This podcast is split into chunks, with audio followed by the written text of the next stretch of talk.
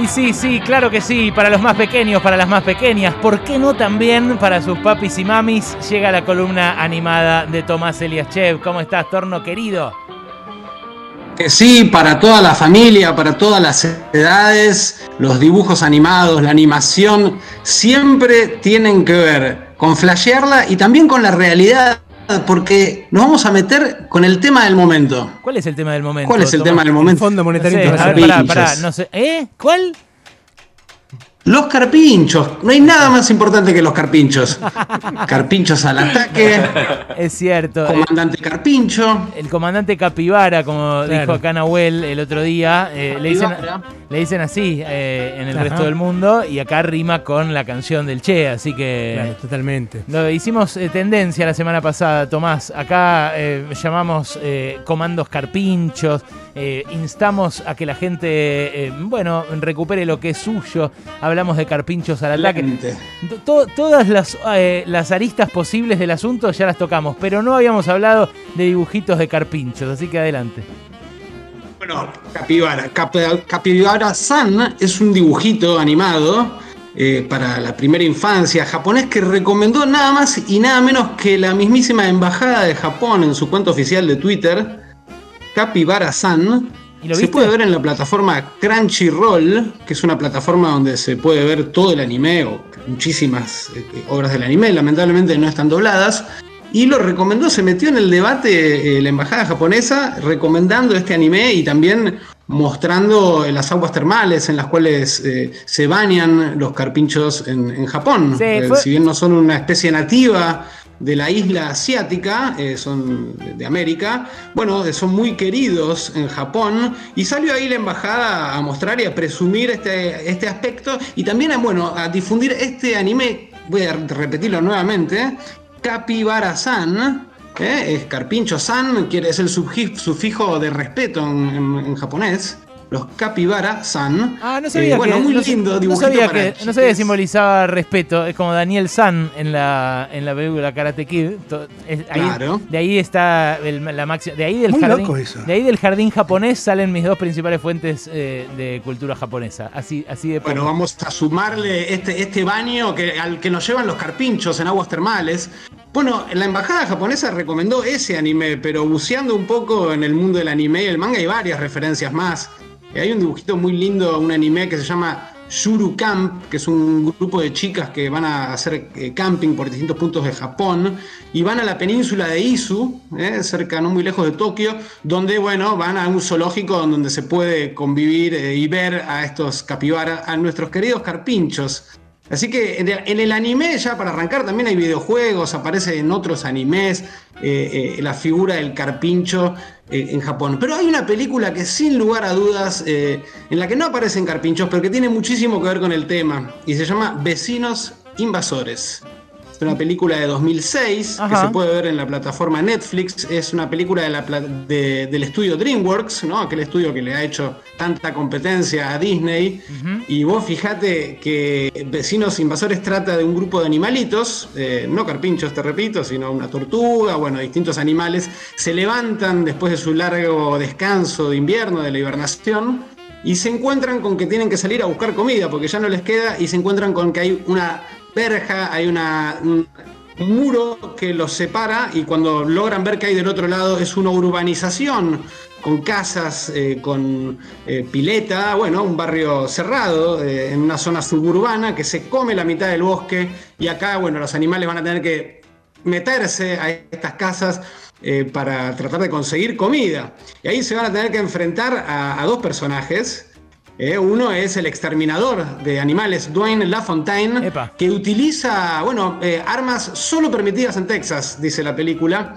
Eh, y, y, bueno, la administradora, la presidenta de la urbanización, de nombre Gladys, que le dice que no le importa violar la Convención de Ginebra con tal de sacarse de encima estos animales que, bueno, se roban la comida y dejan basura en lo que anteriormente era su territorio y que fue usurpado por esta urbanización. Así que Vecinos Invasores la encuentran en Netflix, muy de actualidad para toda la familia. La verdad que muy divertida y bueno, te repito, eh, muy de coyuntura. Prácticamente es la historia de la semana pasada hecha animación, Tomás, porque la, describiste textualmente la realidad. ¿A quién se refiere el nombre vecinos invasores? A, los... ¿Quiénes, ¿Quiénes son los vecinos invasores? Está claro que, bueno, los animalitos estaban durmiendo, se levantaron, y se encontraron con, esta situación. Eh, así que también han sido, para volver específicamente a los carpinchos, también han sido eh, noticia. Porque, bueno, ¿te acordás que hablamos de Encanto, la próxima película que va eh, a lanzar el estudio Disney? Y que se transcurre, es la historia de la familia madriguera en Colombia. Mm. Y bueno, se veían, yo te había comentado que se veían, obviamente en ese momento no le di la importancia que merecía, que aparecían distintos animales autóctonos eh, esto era algo que, el público colombiano había notado entre los múltiples guiños que hay a García Márquez, a la comida, a la ropa, a las, cosas regionales, a la vegetación, a los animales. Y ahí sí aparecen los chihuiros. Los chihuiros son los los carpinchos. Famosos carpinchos. Eh, y con una cara muy buena, que ya es un meme. Cuando veas la imagen de la cara de los carpinchos, eh, se constituyen como meme. ¿Cómo, ¿Cómo les dicen los colombianos que no, no llegué a. Chihuiros. Chihuiros. Chihuiros. Chihuiros, sí, Muy con No, acá hay una, acá hay una, una, represa que están queriendo construir eh, en, eh, eh, creo que en la frontera entre Mendoza y Neuquén, que se llama Chihuidos, con D. no creo que tenga nada que ver. No creo. No, Chihuiro. No sé de dónde viene y si es solo en Colombia, por ahí alguien nos puede ilustrar al respecto, pero sí vi, muchos comentarios entre los cibernautas colombianos elogiando a los chihuiros y de qué están hablando de los carpinchos. bueno, van a estar en Encanto, así que más carpinchos. Y hay una película, eh, yo te hablé de Vecinos Invasores, eh, que, es una película de 2006 para toda la familia, que tiene mucho que ver con la realidad. Y hay otra película que tiene aún más que ver con la realidad porque se basa en, una historia eh, real.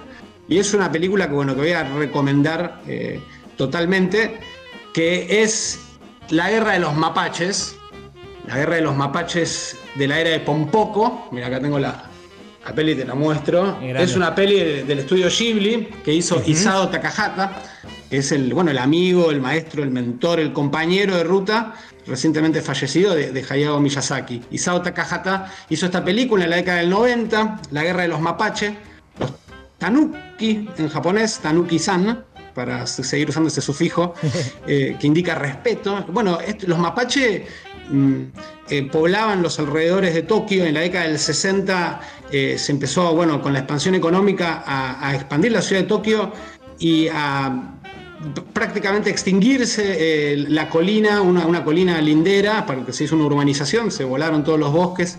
Y bueno, lo que va a contar la, la película es una guerra de guerrillas, así, así lo dicen, que van a organizar los mapache para enfrentarse contra los humanos y su barbarie, que en este caso va a ser eh, la, urbanización, eh, va a ser la, tala indiscriminada de bosques y, la destrucción de, su ambiente natural. Y bueno, en esta película que tiene muchísimo de surrealismo, porque también va a, mostrarnos eh, un mito japonés que es que los tanuki, que los mapaches se pueden transformar en lo que quieran y tienen una magia.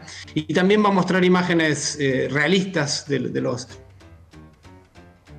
mapaches. O sea, Uy, estamos pero eh, esto, una lucha, como muchos decían, comandante Carpincho, bueno, en, esta, en este caso, comandante mapaches, que se enfrentan a los humanos y tratan de alejarlos se está mediante se me está eh, entrecortando un poco el audio, acciones guerrilleras. Está bien, lo vamos a buscar. Repetime cómo se llama el de, la de los mapaches, Tom, por favor. La guerra de los mapaches la encuentran en Netflix. No es para chicos chiquitos. Yo recomiendo mayor de 10 años, 9 años con acompañamiento. Ah, mira. Eh, eh, Súper recomendable. Si quieren ver Estudio Ghibli, también hubo un meme muy bueno que decía mi vecino eh, vi decir mapache, mi, vecino carpincho con la imagen de mi vecino Totoro. En vez de un Totoro habían puesto un carpincho. Bueno, es así, es para toda la familia. Totoro también en Netflix.